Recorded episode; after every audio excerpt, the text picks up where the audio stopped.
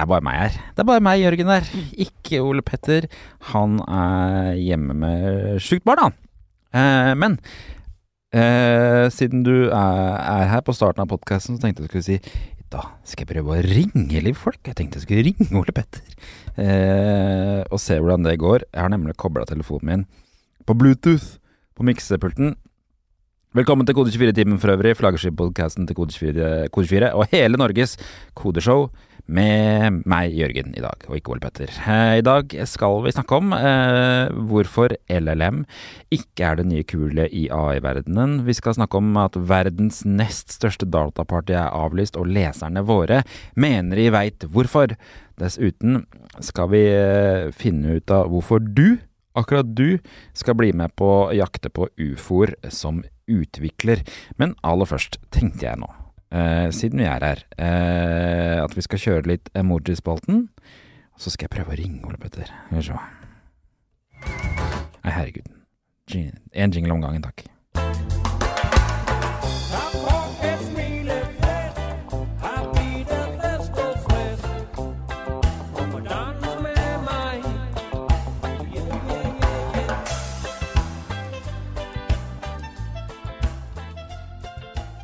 Ok, er dere klare? Nå prøver vi. Nå prøver vi å ringe Ole Petter. Skal vi se. Og jeg velger Rødekaste Pro.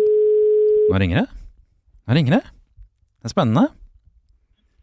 Ja, hallo, det er Ole Petter. Hallo, det er Rødekaste Pro eller Kode24-timen som ringer deg her. Hvordan går det med deg? Ja, hei! Hei. Hei, så hyggelig. Hyggelig å høre fra dere. Vi er, eh, vi er midt inne i emoji-spalten her. Eh, Det er derfor vi tenkte jeg skulle ringe deg opp og få dagens emoji fra deg som er hjemme med sykt barn. Ja, riktig. Som vanlig glemte å notere meg en emoji. Eh, kan jeg velge den Kanskje den emojien med sånn eh, temp-måler i munnen, da? Å ja, ja, vi snakka om eh, I går så satt vi og snakket om at eh, dere eh, ikke hadde en sånn ny, nymotens moderne temperaturmåler. Ja, stemmer. Vi eh, sliter. Dattera vår vil, vil ikke Hun er redd for sånn temperaturmåler under armen, for det tror hun Jeg vet ikke hvor, jeg får ikke et tydelig svar fra henne hvorfor. Nei. Men i munnen er det, er det er ingen som tar sånn tempen i munnen lenger? Er det, er det vanlig lenger? jeg, tror ikke man, jeg tror ikke det går, går det, egentlig. Det er jo uansett litt dumt hvis man har et som vanligvis går i rumpa, og så skal det i munnen etterpå. Det er noe med det ass to mouth-aspektet der som er litt ugget. Jeg tipper er at eh, hvis, hvis jeg skulle gjette, så advares det mot det i manualen. Ikke ass to astmal. Jeg har noen minner om at det skal under tunga og noe greier. Noe greier. Nei, men jeg skal kjøpe meg en sånn pistol. Um, eh, som i en temperaturpistol. Skjønner. Hva, hva skal du tilbringe dagen med, Ole Petter? Det er jeg litt usikker på. Jeg hadde en del planer om hva vi kunne finne på her hjemme, men akkurat nå så har dattera mi stengt seg inne på soverommet vårt og sier at hun ikke vil ha meg og bare vil ha mamma. Så nå er vi inne i en liten eh, konfliktsituasjon som på en måte er en slags luksussituasjon, da, for da kan jo jeg eh, i og for seg gjøre hva jeg vil. Men Da, finner må, ikke helt da må du gjøre som i Psycho og kle deg ut som uh, Eline, sånn at du ser ut sånn. Mm. Jeg må muligens drepe Eline først, men Ja, det er ikke det dumt. Eller så må hun dø av alderdom, da. Jeg vet ikke helt om hvem av de tingene som Ja. skjer. jeg. jeg vet ikke om han drepte mora si, eller om hun var naturlig død. Det, det kan komme fram i, i Er, er hun ikke et skjelett i det ene rommet når du kommer i Psycho? Tror du? Jo, sånn mummiaktig. Ja, ja, Eller kjelleren. Ja. Ja. Mm. Det. Ja, nei, men det, det var ikke dum idé. Det kan jeg prøve på. Nei, ikke sant. Der har, der har du løsningen. Endelig, da, for å få den ene dagen til å gå, så er det løsningen. Jeg skal klare å gå en dag i kjole, det, det, det er jeg villig til. Uh, så hvis hun kommer ut fra rommet sitt, så antar jeg at uh, jeg må få inn noe mat. Uh, og så ser jeg for meg at det blir noe Super Mario Wonder-spilling. Som betyr at jeg spiller Super Wonder mens eh, Luna ser på. Jeg liksom trodde du skulle si du så, skulle se på filmen, du skal spille mens hun ser på. Mm. Eh, ja, ja, ja, absolutt. Drømmedag. Da hadde jeg noen planer om at vi skulle ta oss en tur ut på butikken. For hun er nå inne i en fase hvor jeg tror hun Jeg har planer om å friskmelde henne i løpet av dagen. Så da føler jeg må eksponere henne for verden. og Kanskje prøve å ta den på butikken blant annet. Mm. Så det blir litt spennende å se utover dagen. Jeg skal holde deg oppdatert. Ja, det, det setter jeg kjempepris på, så ta, takk for det. Dette funka jo strålende. Nå, nå prater jeg til og med med deg gjennom den her rare miksepulten, så dette, dette er et vellykket eksperiment. Jeg gjør det. Mm. For, det, for meg høres det Du kunne lurt meg. Sånn tulleringingmessig, det var jo Jeg regner med at du skal gjøre en tulleringing i og med at eh, David Gaufjord fikk over 15 likes på klubbposten sin. Herregud. Hvor han skrev at eh, hvis han fikk over 15 likes, så må vi begynne med tullring. Ja, ikke sant. Um, det høres ut som du ringer vanlig. Så, Sånn sett så ligger det til rette for tullering. Det, det gjør det absolutt. Jeg kan avsløre for lytteren vår og deg at jeg skal ringe Petter Klingen Wright om uh, ca. ni minutter i podkasten. Ja. Kan du ikke ringe han og si at uh, du ringer fra ja, f.eks. Norsk Tipping? Den, den er god. Ja. Og så si at han har vunnet 1000 millioner kroner i Norsk Tipping. Ja, dæven. Herregud. Nå, nå er presset her. Ok. Ja, nei, jeg skal, se hva, jeg, jeg skal se hva jeg får til. Jeg skal gjøre mitt beste. Ok. Kjempebra. Tusen takk. Ses i Lykke til videre. Ha det. Petter. Ha det. Ok, det var ikke det hyggelig, da. Uh, og for, for øvrig, min emoji da er en tommel opp. For jeg tror ikke Bluetooth har en egen emoji. Ok. Før vi går videre til nyhetene, hvor vi skal ringe Petter Klingen Wright Vi skal, eh, som jeg, som jeg burde sagt det i stad, men det skal vi gjøre. Uh, før, nye, uh, før nyhetene må jeg ta litt jobbannonser, var ikke det? Ok. ok. For du vet, på kode24.no slash jobb, der finner du Norges kuleste jobber for Norges kuleste utviklere. Og de aller beste, de skal jeg lese opp her nå. DNB Web Core Team søker softwareutviklere til å bygge nye tjenester i skyen. Du skal være med å bygge en ny webplattform på AVS, hvor eh, bankene til, eh, altså nettbankene til DNB skal kjøre. Teknologien til DNB er React, Node, TypeScript og en haug med AVS-tjenester, så da vet du det.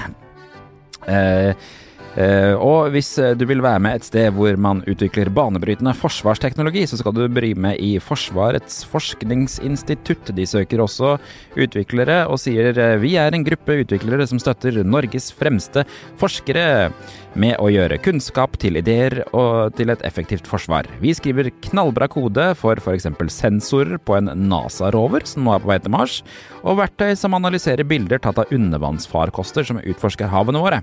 Nå søker vi en systemutvikler, sier de. Det høres kult ut, det. Vil du finne de beste ansatte eller skaffe deg en fjong ny jobb, da skal du gå til kode24.no slash jobb. All right, all right. Da, da hopper vi inn i nyhetene. Jeg ønsker å finne ut av hvordan politiske beslutninger får konsekvenser for vanlige mennesker. Du stiller opp i debatt? Det er greit. Det viktigste for meg er uavhengighet og journalistisk integritet. Er det norsk film? Herregud, det er jo helt feil jingle. Men la meg sånn hit. Der! Der sitter den. Nå tenker jeg det er mange som uh, fikk kaffen i halsen jeg, når uh, det kom en helt annen jingle enn nyhetsjingelen. Ok, unnskyld.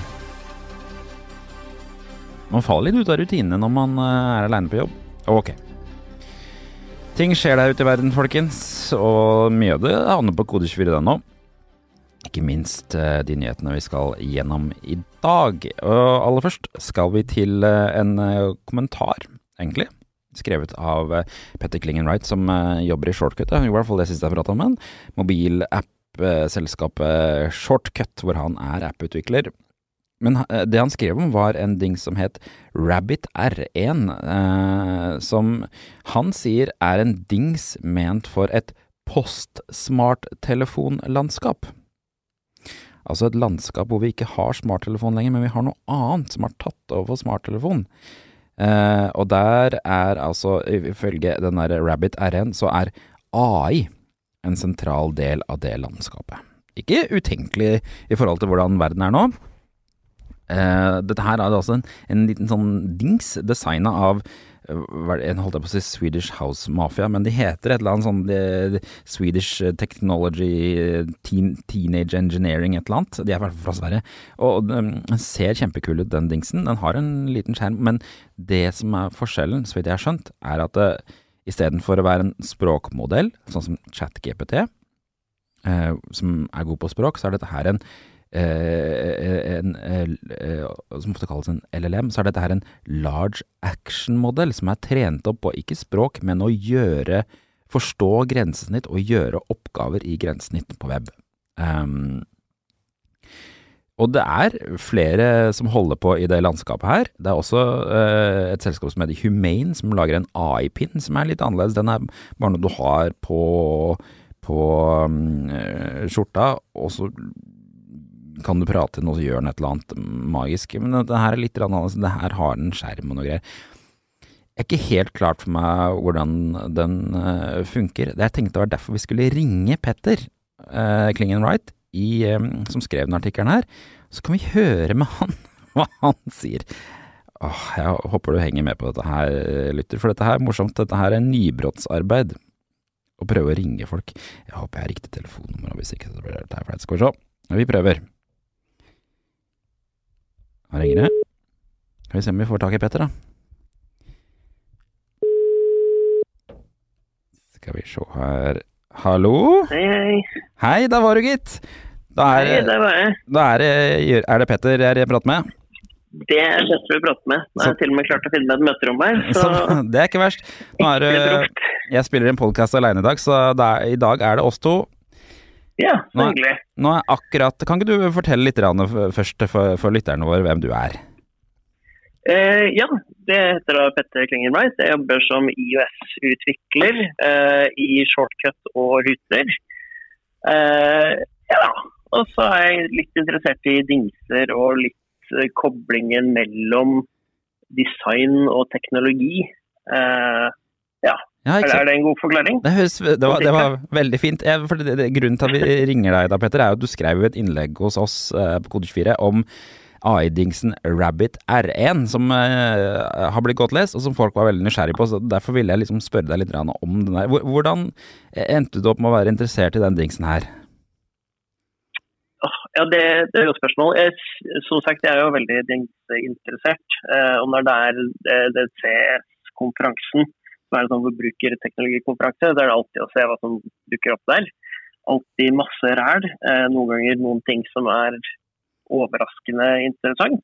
Og jeg syns jo da den Rabbit R1-dingsen er jo den overraskende interessant. Kanskje ikke Altså, det er en litt sånn, litt sånn plastleketøy-følelse på det, kanskje. Men de har noen tanker der som jeg tror kan bli interessant å følge, følge videre.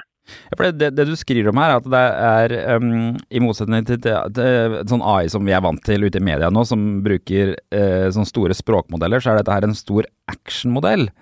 Hva betyr det? Mm.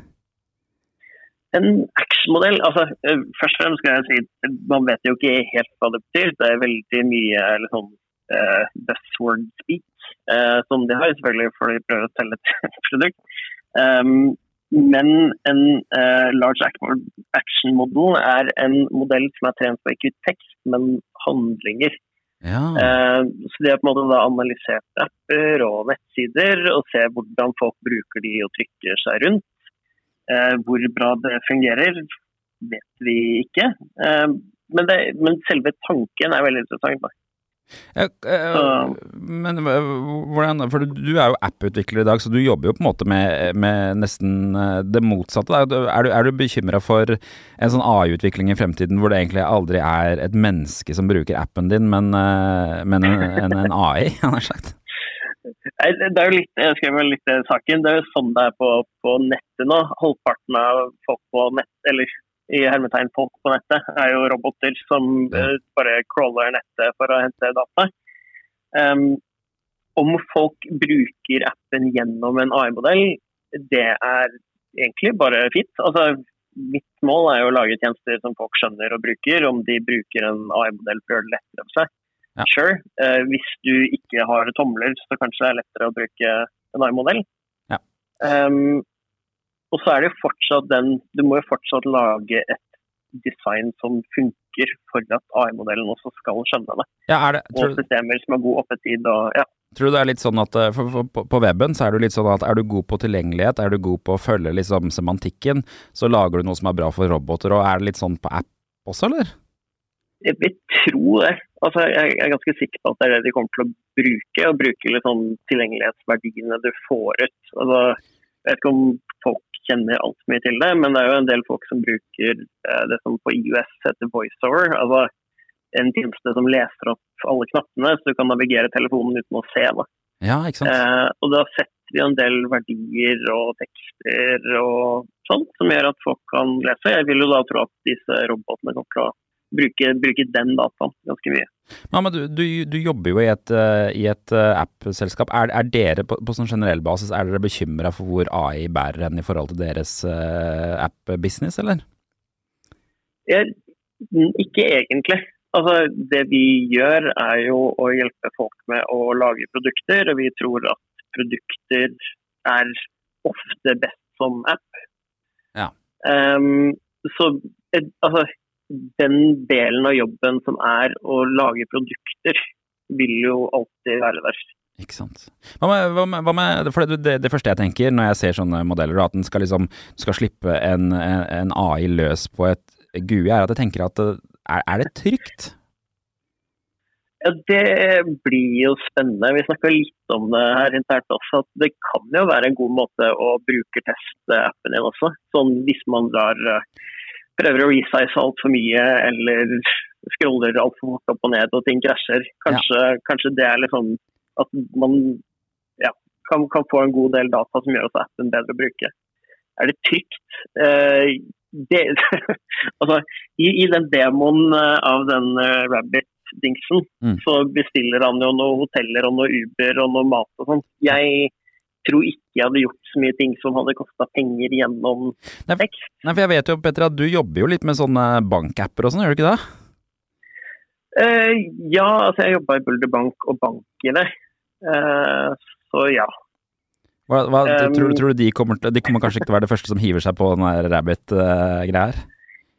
Nei, de, de, har jo altså i, i, Rabbit har jo også noe de kaller Rabbit Hole, som er på en tjeneste du logger inn på for å logge deg inn i alle tjenestene. Ja.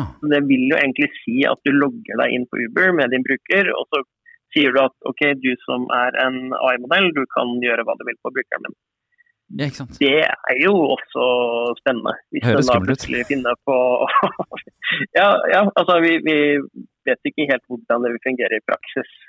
Eh, den sier at den skal liksom bekrefte med deg når den betaler, men så blir spørsmålet skjønner den når den betaler for ting. Ja, ikke sant. Eh, det, det, vet man ikke helt. Nei, Nei jeg skjønner. Det, ja. ah, altså, okay, spennende. Så, men, eh, det, så dere er ikke så bekymra for Eh, AI, det, men eh, dere tenker at eh, det kommer til å bli en interessant erfaring. Dere skal, dere skal liksom Dere forbereder dere på det nå, er det? Går det an å si? Ja, men det, det, det, gjelder vel alle, gjør det ikke det? At man forbereder seg litt på hvor dette her går. Um, men, men, det er jo litt I mitt hode så er jo teknologi bør gjøre ting enklere. Det er ikke alltid det gjør det. Men jeg tenker jo hvis, hvis dette er dingser som på en måte hjelper deg å finne informasjon på noen kommunenettsider, eller ja, ja. gjøre ting enklere. Ja. Det er litt, jeg tenker noen ganger på hvilke dings er det min, eh, min mor, når hun blir enda eldre, hvilke dings er det hun kommer til å rykke og bruke. Mm. Eh, jeg er usikker på om det er det som vi liksom nå ser på som en smarttelefon, eller om det er noe litt mer annet. Eh, jeg tror jo GUI, altså graphical user interface er ganske fint. Du får en helt annen oversikt enn når du bare snakker med noen. Jeg må, må, Men, uh, må, må spørre deg sånn, sånn, bare sånn avslutningsvis her, Petter. For at, eh, jeg vet jo at du er også mye på, på IOS og iPhone og sånn. Og er det noe mm. iPhone-brukere nå innser, er at Siri ikke funker spesielt bra. Så, så, så, så hva, hva ja. vel, Man har vel innsett det hele tiden. Men jeg, jeg, jeg, jeg, føler nesten at Siri er blitt enda verre i det siste. Måte. At den, Siri er på vei et slags sånn demenskjør nedover. Men hva, hva Men så, er det, så er det noe håp for Apple her, da? Eh, fremover på, på AI-siden? Ja. Altså, hva kommer til å skje her? Det er, det er, det store spørsmålet. For jeg tror egentlig ikke at denne dingsen er, uh, er løsningen. Jeg tror jo at uh, sånn som Apple og Android og alle de andre som lager dingser, skjønner at de må gjøre noe.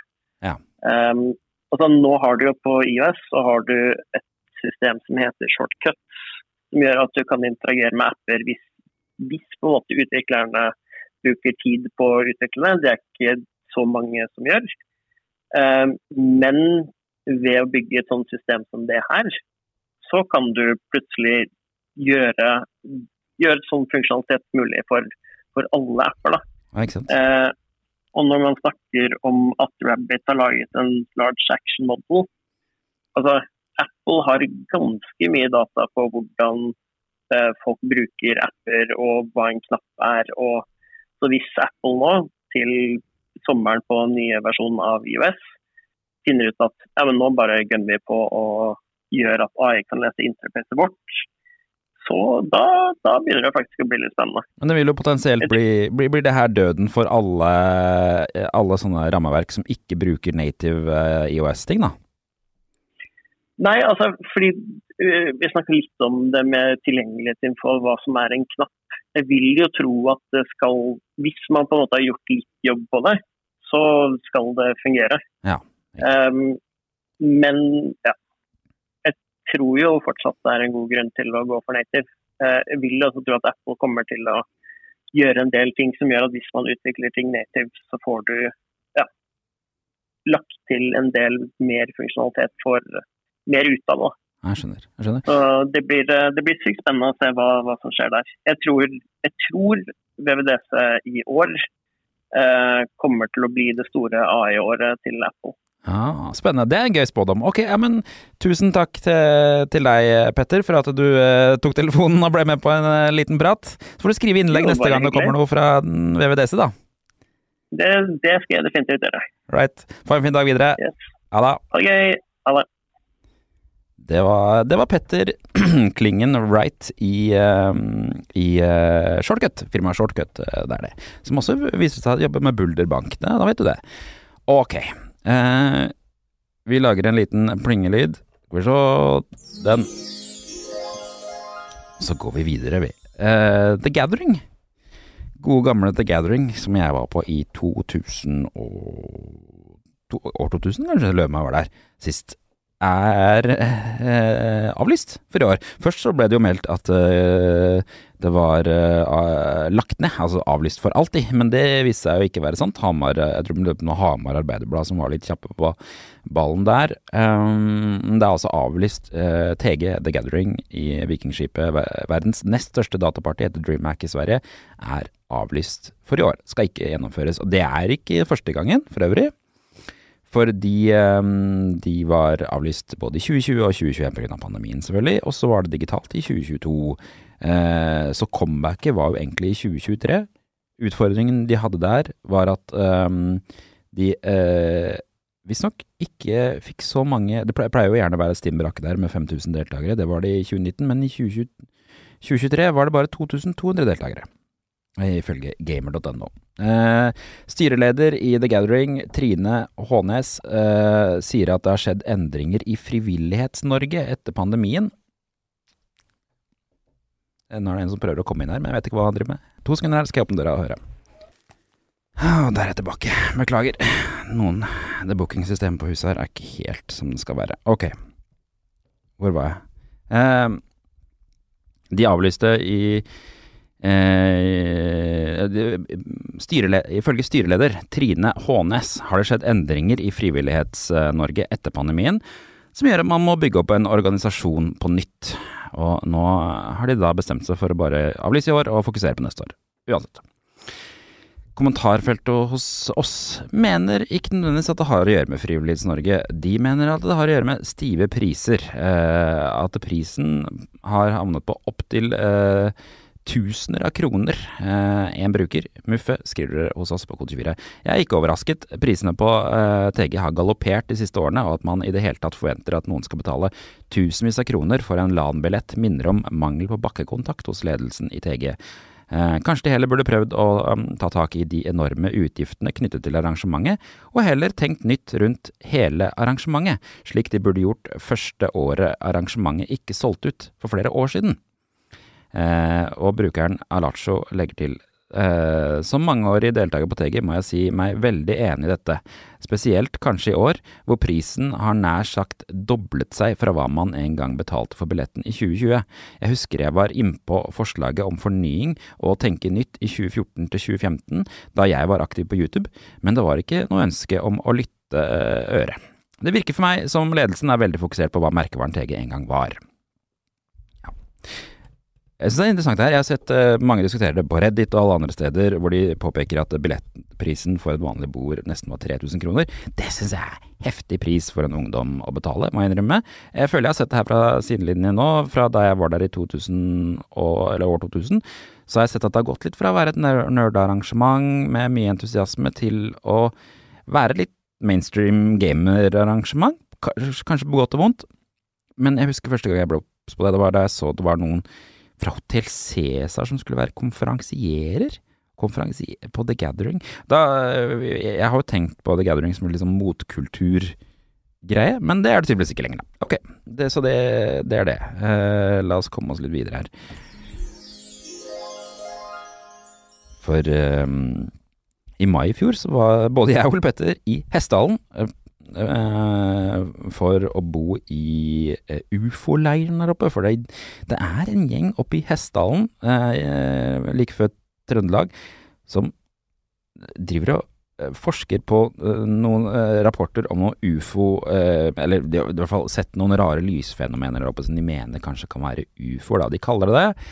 Um, Eh, dette har pågått siden 80-tallet, men i fjor så tok eh, en systemutvikler eh, som heter Fred Pallesen på seg rollen som daglig leder i Prosjekt Hessdalen, som eh, jobber med å gjøre noe sånn kvasi-seriøs forskning på det der. Eh, og nå vil han ha flere programmerere med på prosjektet. Det han sier til Kode24 er at eh, vi inviterer nå programmerere til å delta, lære og dele via et nytt developer program. Uh, Utviklerprogrammet uh, sparket i gang med en oppstart søndag 14.1. Uh, og Pallesen mener programmet er en gyllen mulighet for både ferske og mer erfarne utviklere.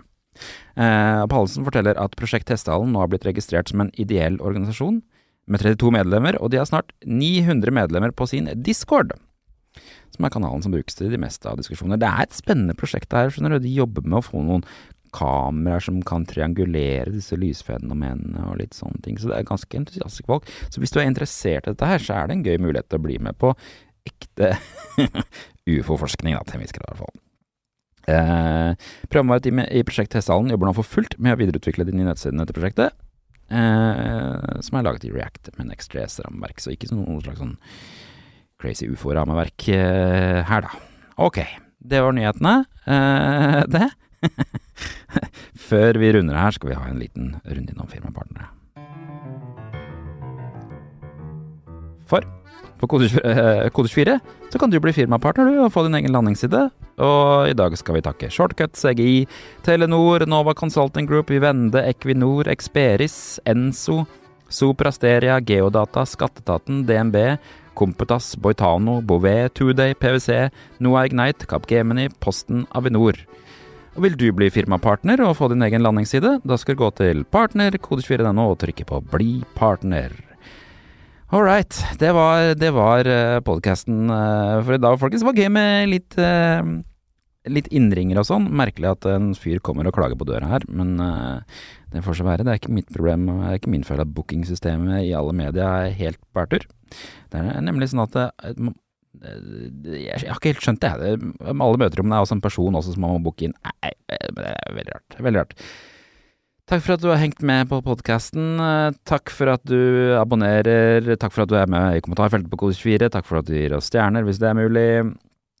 Så prates vi neste uke, da. Da er forhåpentligvis Ole Petter tilbake igjen nå. All. Her kommer outroen. Oi, der. Nå kommer den. Det er eh, lunsj som vanlig i dag. I dag skal jeg Jeg prøver å være litt sunn etter nyttårsaften. Da blir det noe knekkebrød og noe salat, kanskje. Ok, greit. Ha det.